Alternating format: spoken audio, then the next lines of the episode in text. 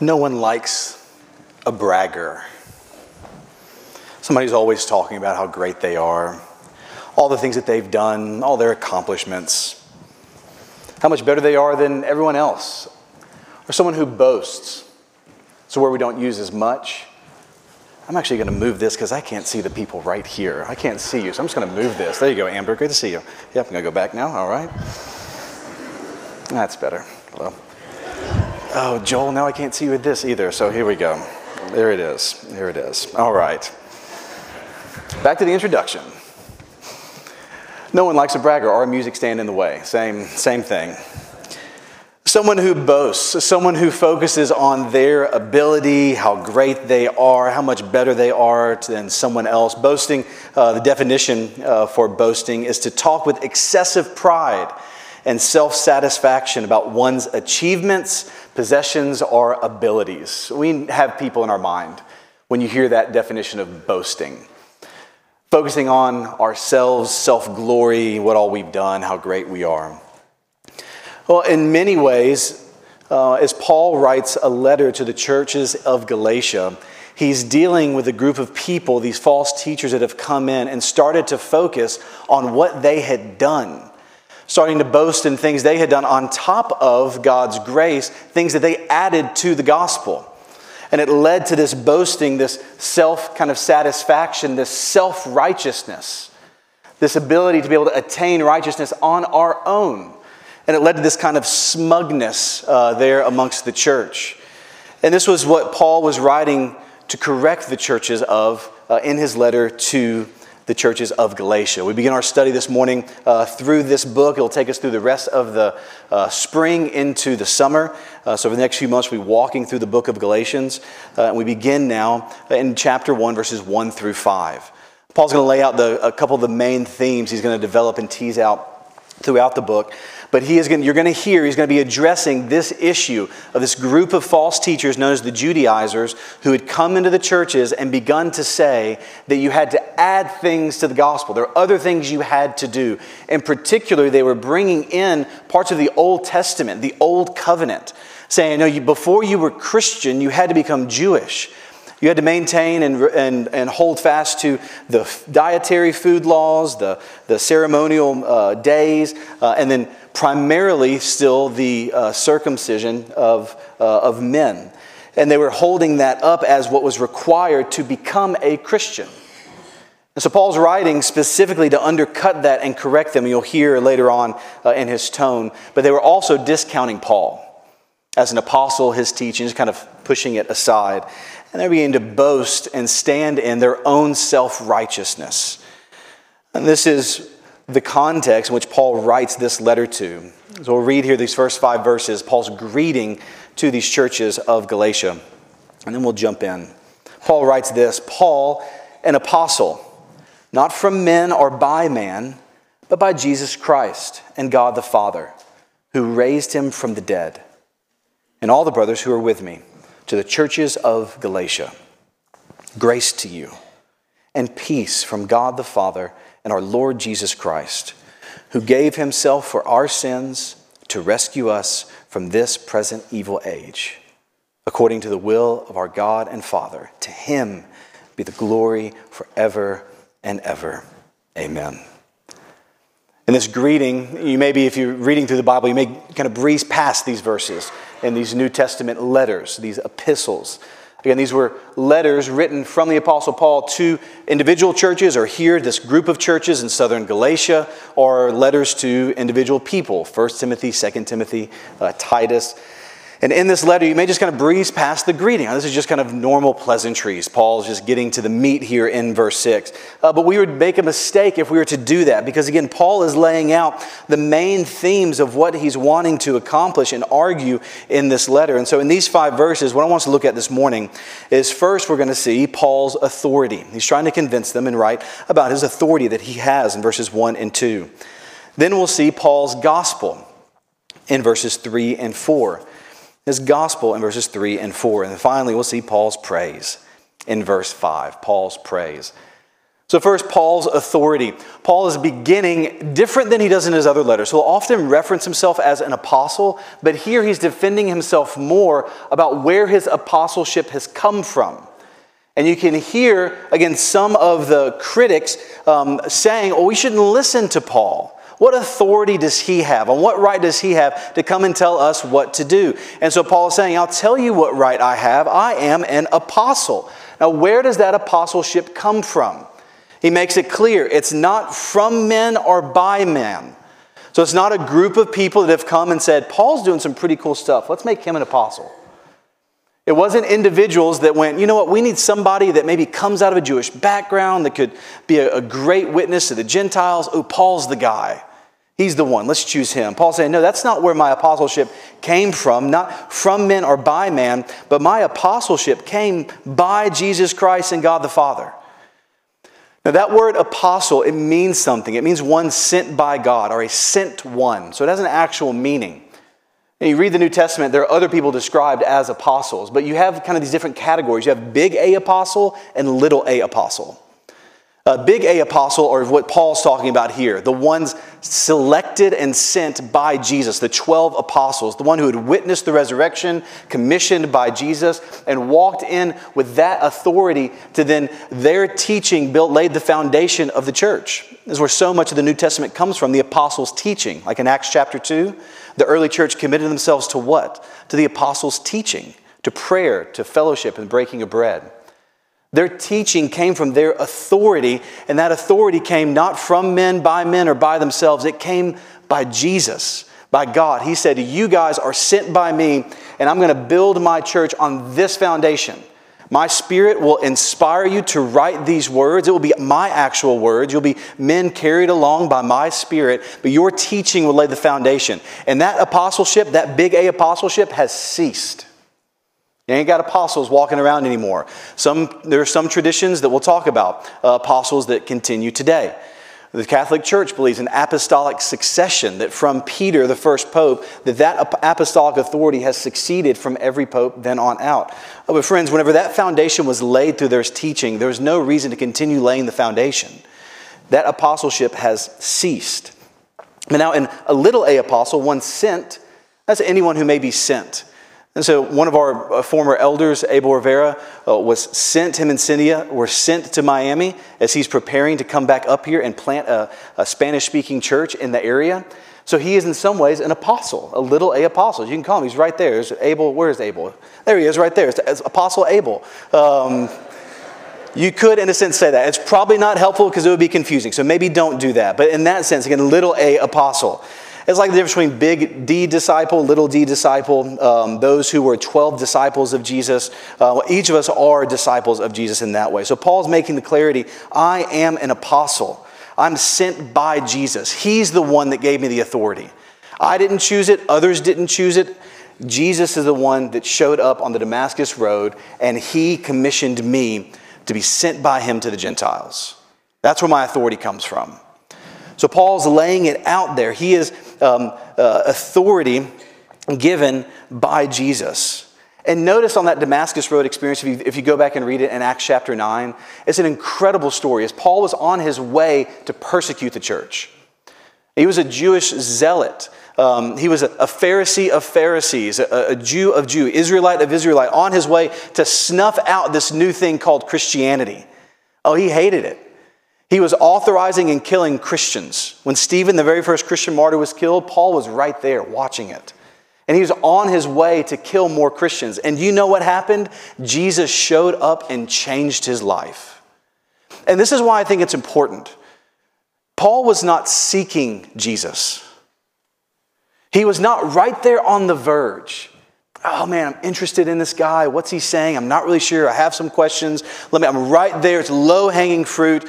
Paul was about as far away from Jesus as you could be, and Jesus showed up and took out his old heart and gave him a new one. Now, here's why that's important. I think sometimes we don't say it. I think sometimes we may believe it, but there's this scale of savability of people who aren't Christians. And we think there are people who may be like really far away, and we just go, man, all I can do is pray. I can't really do anything else. Doesn't really seem like there's a lot of hope.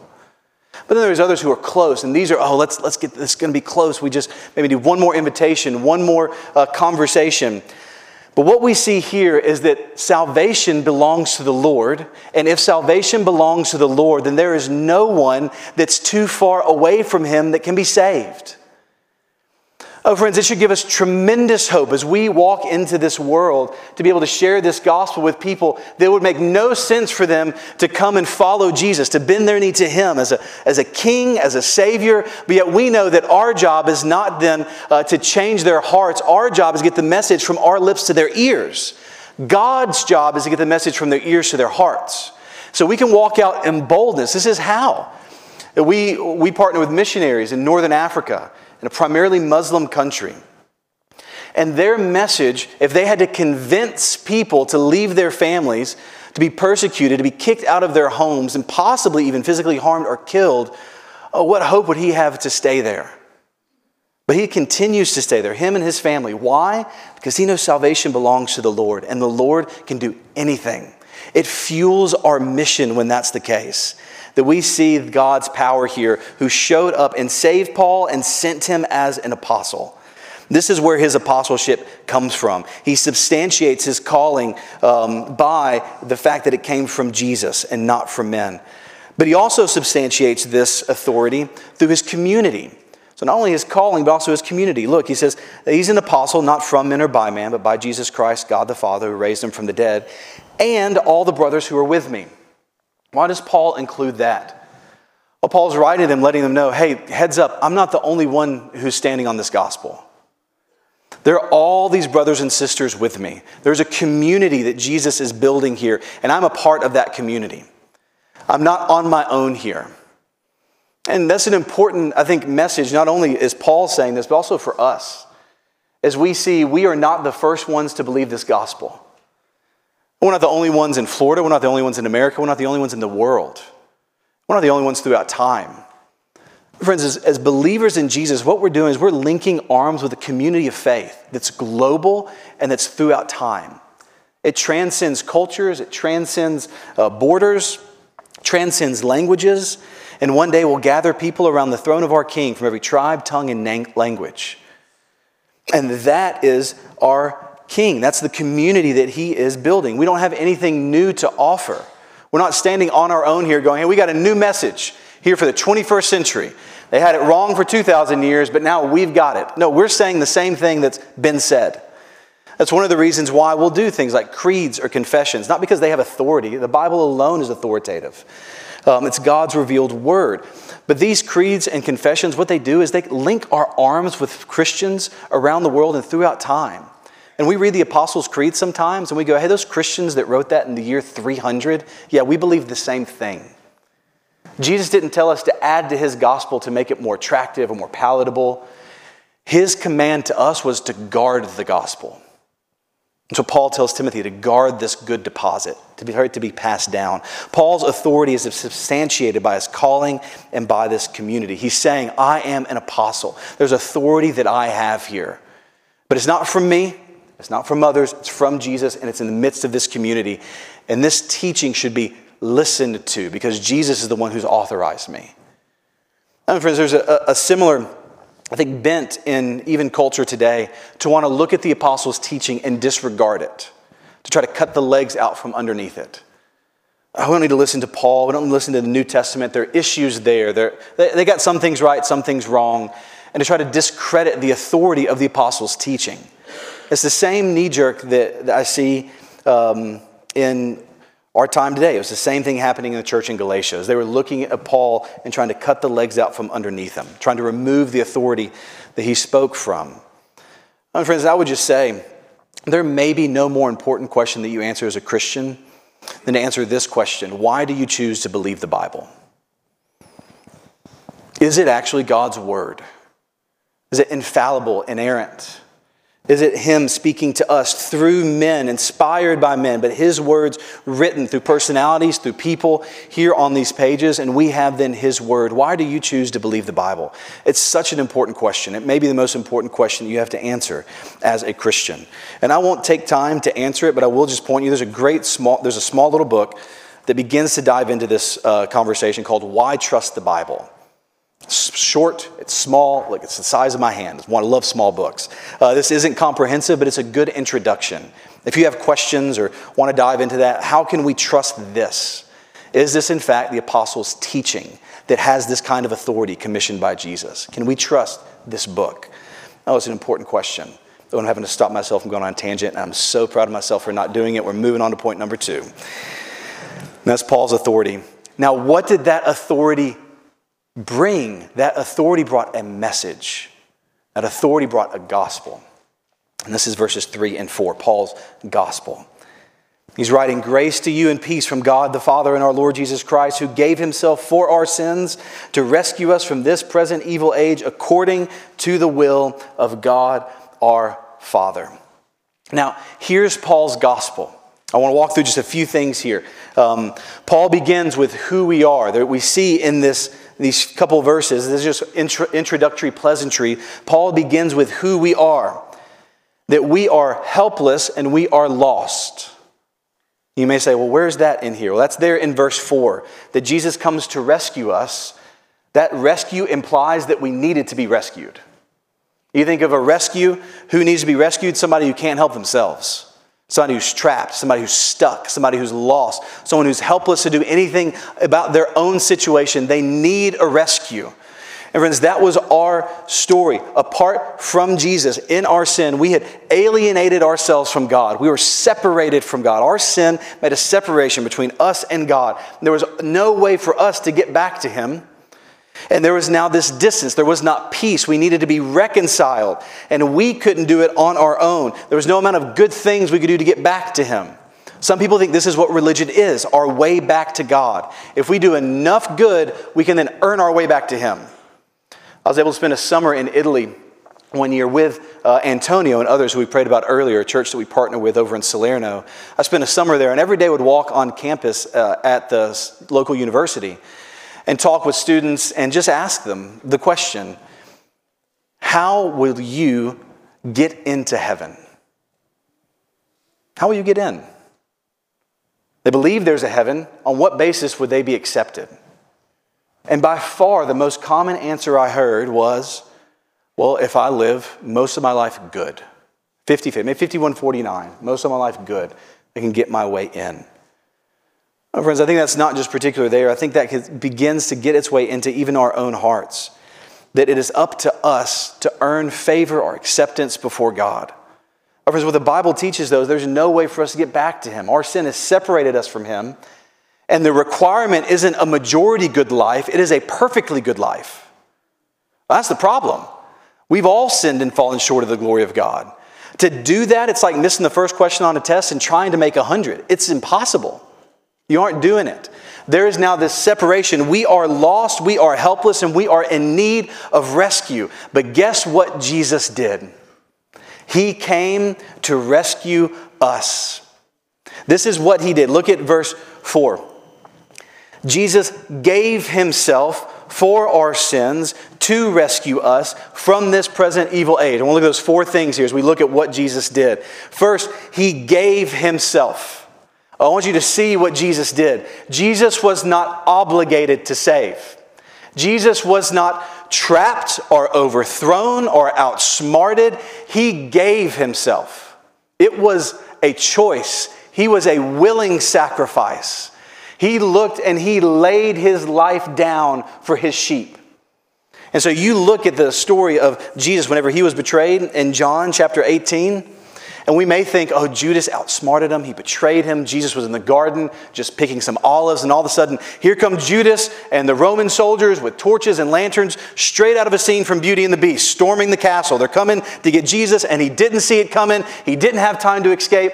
Peter tries to get his sword out, kill somebody. He just cuts off an ear because apparently he's a terrible swordsman.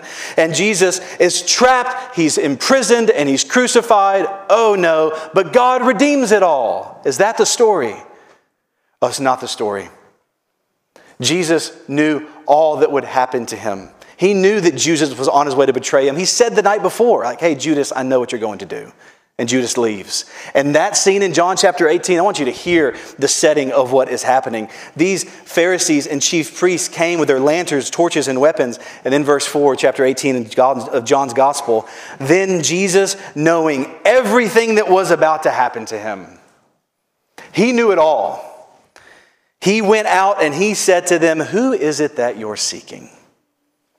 Jesus of Nazareth, they answered. Jesus told them, I am he. And Judas, who betrayed him, was also standing there with them.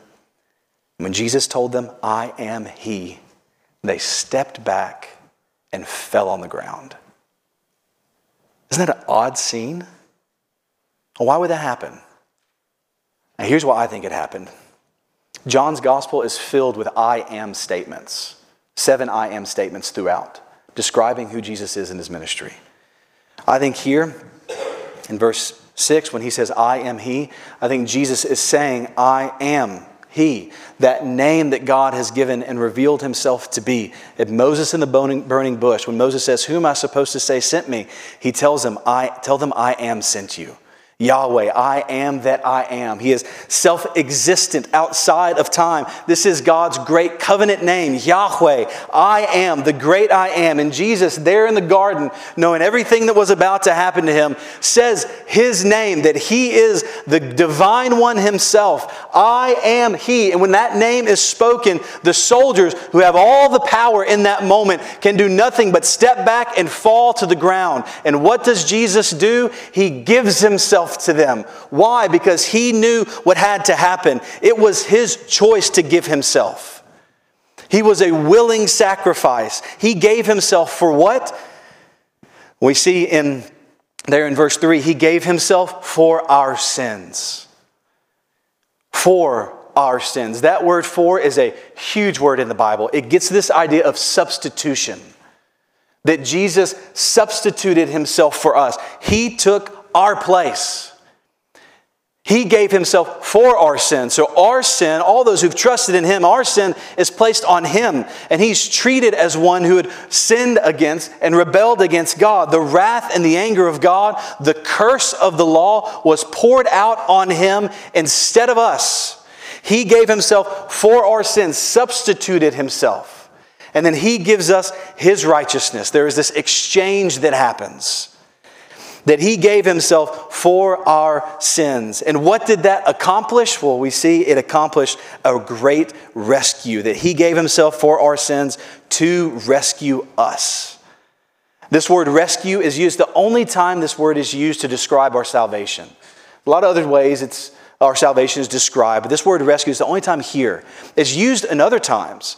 It's used to describe God's rescue of the Israelites out of Egypt. It's used to describe God's rescue of Peter out of prison in the book of Acts. It's used to describe God's rescue of Paul from shipwreck in the book of Acts. But here, Paul uses the word to describe our salvation. It's his summary word of what Jesus came to do. He came to rescue us.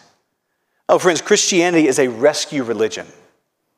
Your translations may say deliver, that's that same word, rescue, there. That he came to rescue us. This was his primary purpose in coming. If you were to think, someone were to ask you, how would you sum up what Jesus came to do in a sentence? How would you do that? A lot of things you can say, a lot of ways it is summarized. Here, when Paul's writing this letter to the churches of Galatia, he's writing them saying, here's what Jesus came to do. He came to rescue us. That's really the heart of what he came to do. And that rescue was needed because we were helpless.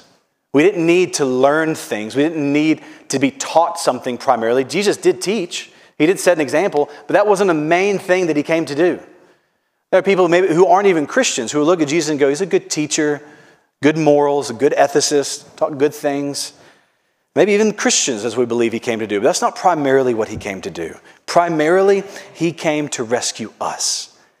Think about it. If you're out on a boat and you see a woman drowning, you're out of Lake Minneola, you see a woman drowning, and you go, Hold on, I've got a book on how to swim. Let me get it. I'll start reading it. You can learn all the basics. You'll be okay. Better yet, let me just throw you the book. You can teach yourself.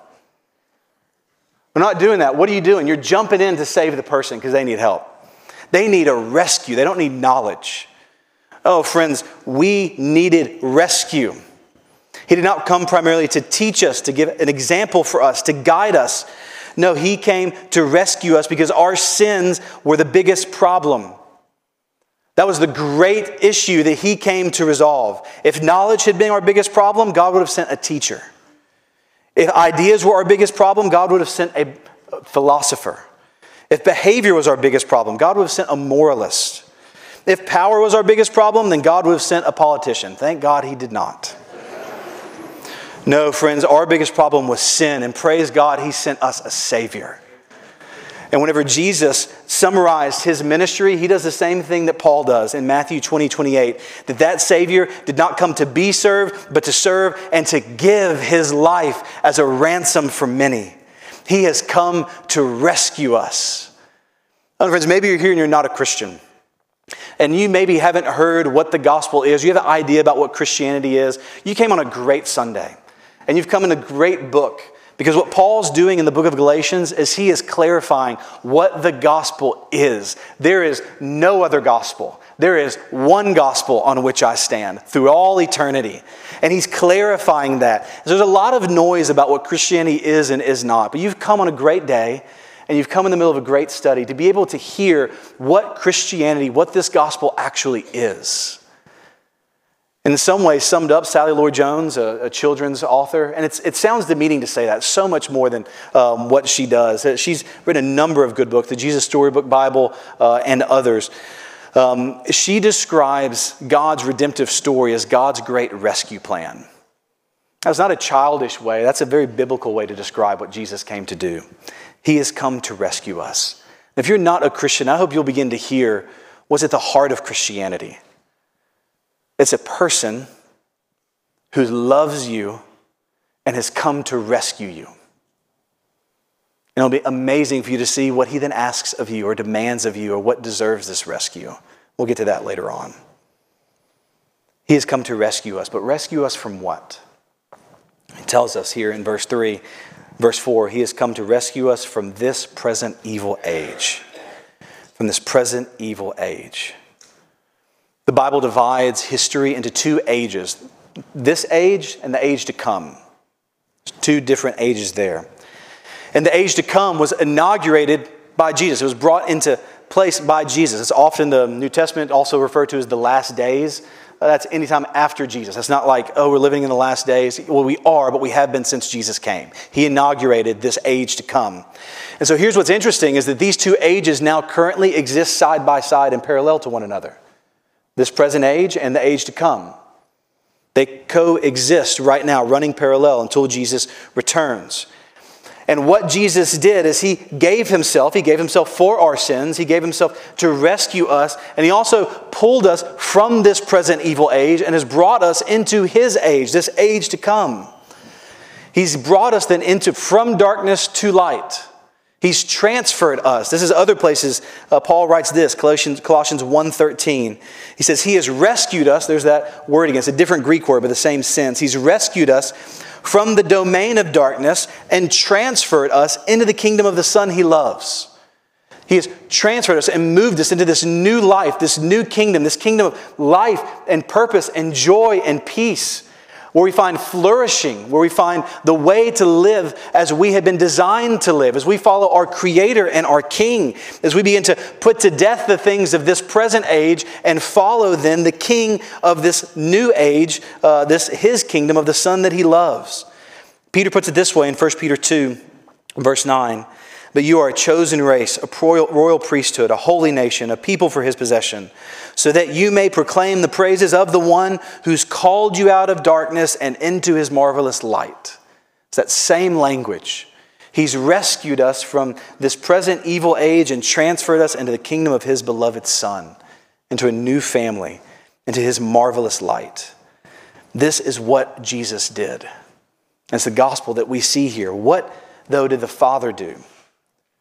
So, this is who needed rescue here, we see in the gospel. What Jesus did, we see there in verse 4. What did the Father do?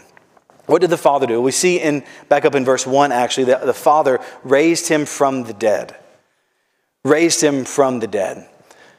that God the Father accepted this payment of the Son. This sin penalty, this payment that Jesus offered, the Father accepted it by showing when He raised Him from the dead. You go and you pay at a store with your credit card, you wait those couple seconds until that little green check mark pops up on the screen, it says approved. Friends, what the resurrection is, is the green check mark of the Father, the approval of accepting His payment for our sin, showing that it's done, that Jesus has paid it all. All to him I owe. My sin had left a crimson stain, but he washed it white as snow. There's nothing else that we have to pay. He paid it all, and we see that in the resurrection. The Father raised him from the dead and now extends to us grace and peace. Those feel like, again, just churchy words grace to you and peace from God the Father and our Lord Jesus Christ. Oh, friends, those words are pregnant with theological meaning and implications for our life. There is nothing that we need more than grace and peace. And Paul begins and ends every single letters, every single one of his letters with that understanding of grace. Grace to you and may grace be with you. The whole Christian life is sandwiched between grace. I think what Paul is getting at here. And notice who he's writing to. He's writing to who? Verse 2, the churches of Galatia. He's writing to Christians and he's telling them, You need grace. Grace is not something we need just at the moment of conversion. We decide to follow Jesus and we're saved. We get grace then and we move on to more uh, complicated things. But no, we need grace every single day of our life. We do not grow beyond grace, we grow deeper into our understanding and resting in His grace. We need His grace to us. The Father accepts the payment of the Son and now offers to us grace and peace. Peace with God. We were once at enmity with Him. We once had strife. We once had beef with God, but He has now reconciled us to Him. We now have peace with God. We have peace with one another, and we have peace with ourselves. There is hope now for a real peace, a peace that transcends circumstances, a peace that transcends the world, a peace offered to us by Jesus that nothing in this world can alter or remove. It's a song that can always stay on our lips. It is the peace of Jesus that cannot be taken from us. And this peace is given to us, and His grace is given to us. Unmerited favor. We don't deserve what God has given us, and we cannot pay Him back. And he's not asking for it. But man, this is hard for us, isn't it? If you want to step outside of the Christian faith, just think about your life. How hard is it to accept gifts people give to you?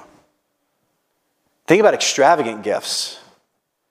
And they say, hey, no strings attached, don't pay me back. What do we want to do? We want to pay them back. Even if we can't pay them back, we want to somehow like do something for them or just to reject the gift entirely. I don't, it makes me, that kind of grace, that kind of gift, uh, it makes me feel like I'm needy. Maybe in our pride, it's hard for us to accept grace. No, friends, I think this is hardwired in all of us to some to varying degrees. We find messages of self salvation attractive. Here are things that you can do to save yourself. Here are things that you can do to improve your standing before God. And there's parts of us that are drawn to that. We love to be our own saviors. Our hearts naturally tend towards self glory. Oh, here are the things that I need to do. Okay, let me, I can do this. Here's a checklist. I can do these things. Let me then, okay, maybe I was saved by grace, but now let me earn my way and increase my standing before God by what it is I'm doing. Maybe we enter by grace, but we've forgotten it there. Oh, friends, what Paul is saying here, this is what he's getting at this church of Galatia. He's saying, no, no, it's not the gospel plus something else. You do not add anything to the gospel. You do not add anything to his grace. It is his grace alone. It is his gospel alone. It is Jesus alone. It's Jesus plus nothing. That's salvation. It's not Jesus plus a little bit of your effort, Jesus plus a little bit of what you're doing, or let's get into some other places, Jesus plus baptism. I don't think that's what the Bible is teaching, that we are saved by faith and grace alone, by our grace alone through faith, not by anything that we do.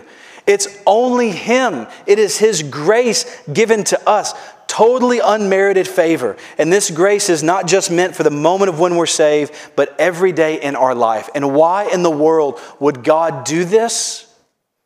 Well, we see in verse 4 that it was according to the will of our God and Father. And that's why it's important to see. Why did God rescue you?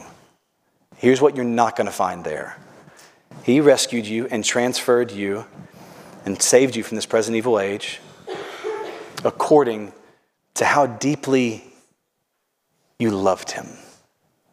Was your love for Him strong enough, deep enough? Was there enough affection there? Did you feel enough feels? Did you cry enough tears? Did your skin tingle enough in those moments? Is your faith strong enough, deep enough, and affectionate enough? Uh, you're not going to find that. You're also not going to find that He came and He rescued you according to your effort, your goodness, the things that you've done. God's not up in heaven looking down going, okay, this guy, he's doing a pretty good job. I'm going to go and rescue him. He deserves it. And this woman, she's just been crushing it recently. Look at all those tears she's crying on Sundays. I'm going to go rescue her. She is, man, she is really, really moved by my love for her. I'm going to go rescue her. Oh no, friends, his rescue was according to the will of our God and Father. He saved us because he planned to. It was his decisive will to save us. It was according to his predestined will. You may say, oh my goodness, I, I don't know uh, how I feel about that. Here's what's important to see. I mean, this is all over the place. Ephesians 1 may be the most, uh, the clearest place, as Paul's writing to the church in Ephesus. To blessed is the God and Father of our Lord Jesus Christ, who's blessed us with every spiritual blessing in the heavens in Christ. For he chose us in him before the foundation of the world to be holy and blameless in love before us, before him. He predestined us to be adopted as sons through Jesus Christ for himself, according to the good pleasure of his will. There's that same phrase. So, before the foundations of the world, God had initiated this rescue plan according to his decisive will and now his covenant promise with his people to love his people and to redeem them. Not based on our goodness for him, but based on his covenant and loyal and steadfast love. And here's why that's good news. If, the, if his rescue plan was based on what we were doing for him, if he saved us because what we had done, then we can lose that salvation based on what we had done. Oh, but friends, because we did not earn it, we cannot lose it. But his decisive will then stepped in and said, No, I love these people. Why? Deuteronomy chapter 7 says he loves us because he loves us. That's the best answer we've got. One person said, if you find the reason for God's love, you have found the wrong reason. What we are able to stand in is that His love, and do you know how His love is described throughout the Bible? The most important Hebrew, one of the most important words in the Hebrew Bible. We talked about it in Lamentations. That word Hesed. It is His steadfast love, His loyal love, His faithful love. We don't have en- enough English words to describe it, but that's what us trying to get to it.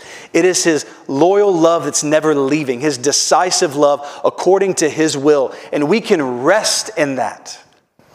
That's why we. Uh, I was officiating a wedding last week. A couple people in our church, Ryan and Madison. Uh, Madison used to be West, now Ramsey.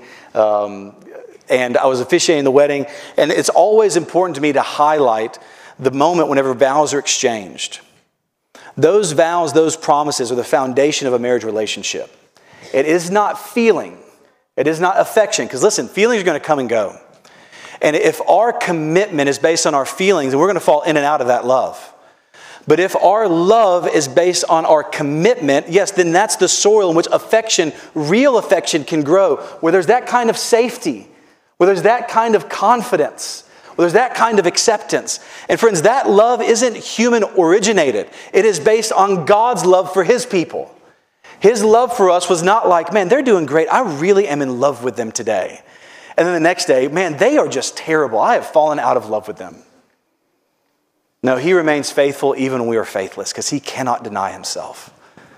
And his love is based on that commitment, that promise, his will, and his plan. What wonderful news.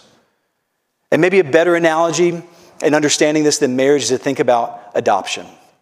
I think adoption is a good picture to us to help us get our minds around this. We have a few families here that have adopted, one most recently in December as we celebrated a new uh, baby uh, in this congregation, young Piper.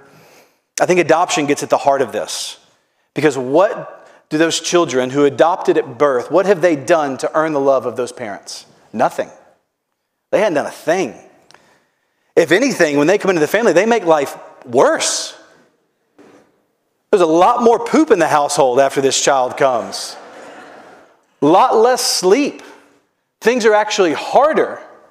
So, where does this love come from? It comes from this commitment to set their love on this child before they've done anything to earn it. And so, there's nothing that they can do to lose it. It's a committed love, a steadfast love. I had the chance to stand with some friends in a courtroom as their adoption papers were finalized.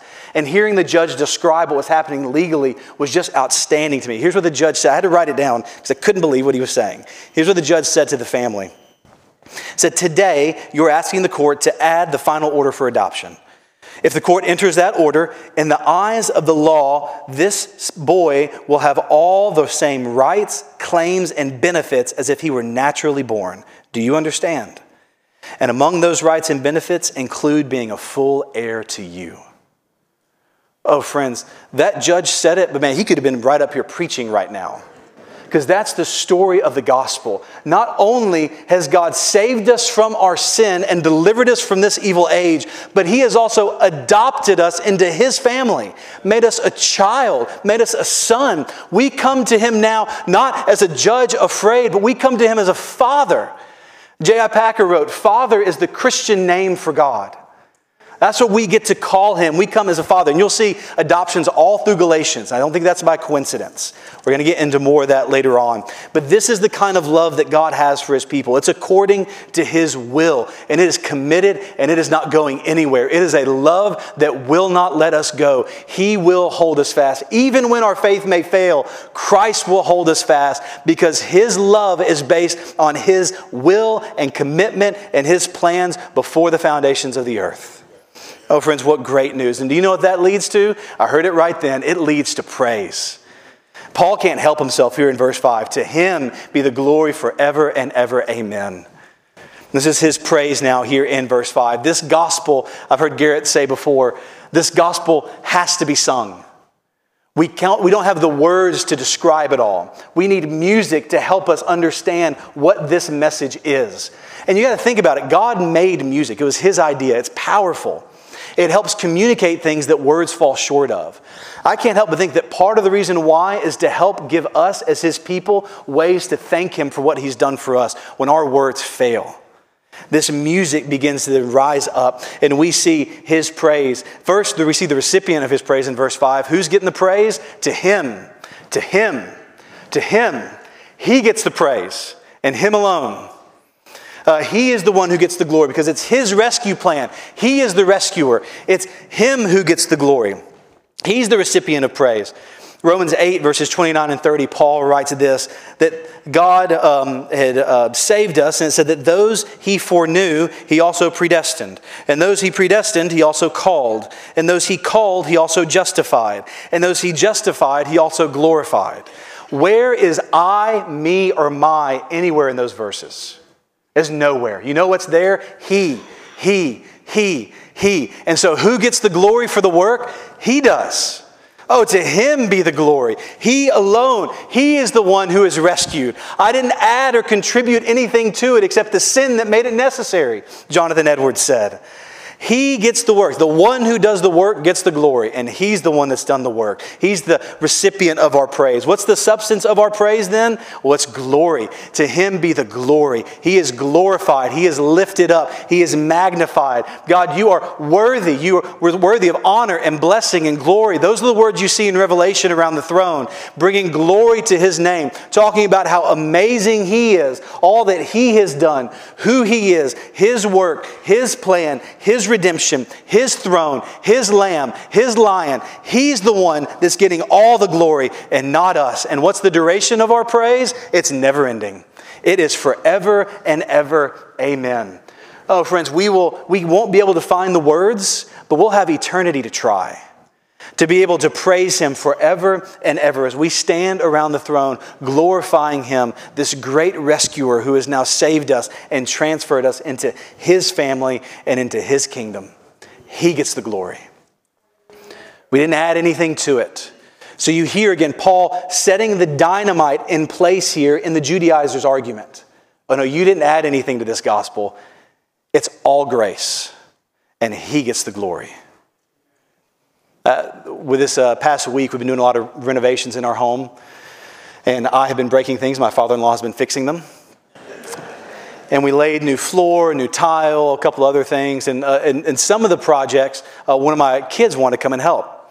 So it was me and my father in law and one of my kids. And so we're helping, we're doing, we're laying uh, new vinyl flooring in one of our rooms. And we finished and got done with the day, and I just was honestly surprised. I was like, that went faster than I thought it would. And we're sitting there with our family kind of talking about it, and I'm going, I, I didn't expect at the end of this day we'd be able to do a whole room with just the two of us. And my child said, um, the three of us. you know what I did?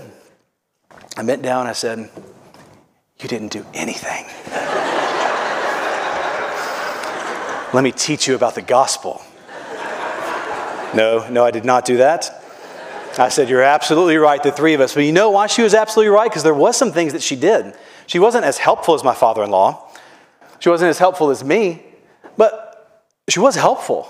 She actually did. She was running to go get boards. Like she, I was the whole day. I was like, well, "You're like actually helping us. Thank you. You're helping this go quicker." And by the end, her claim was actually justified because she did do some of the work. It may not have been as much, but she did do some of the work, and she deserves some of that glory. Those are three of us. Oh, friends, our boasting our bragging is in nothing that we bring to the table. We don't look and go, yeah, Jesus did most of the work, but I did a little bit of it. It was the two of us. We did a really good job. No, it's Him alone. We add nothing. We contribute nothing. We needed the rescue. We cannot stand around his throne and go, You did 99% of it. This 1% that I did, I believed hard enough. I trusted deep enough. I worked long enough. I was good enough. None of that that we contribute. We will stand before the throne and go, Oh, your amazing grace. There's nothing that I stand on apart from your unmerited favor. It is a gospel of grace, a gift that I can never repay and that you've never asked me to. And so our song is that we will step back and we can sing now and throughout eternity that I will not boast in anything. No gifts, no power, no wisdom. But I will boast in Jesus Christ, in his death and resurrection. Why should I gain from his reward? I cannot give an answer, but this I know with all my heart that his wounds have paid my ransom. Friends, let's pray.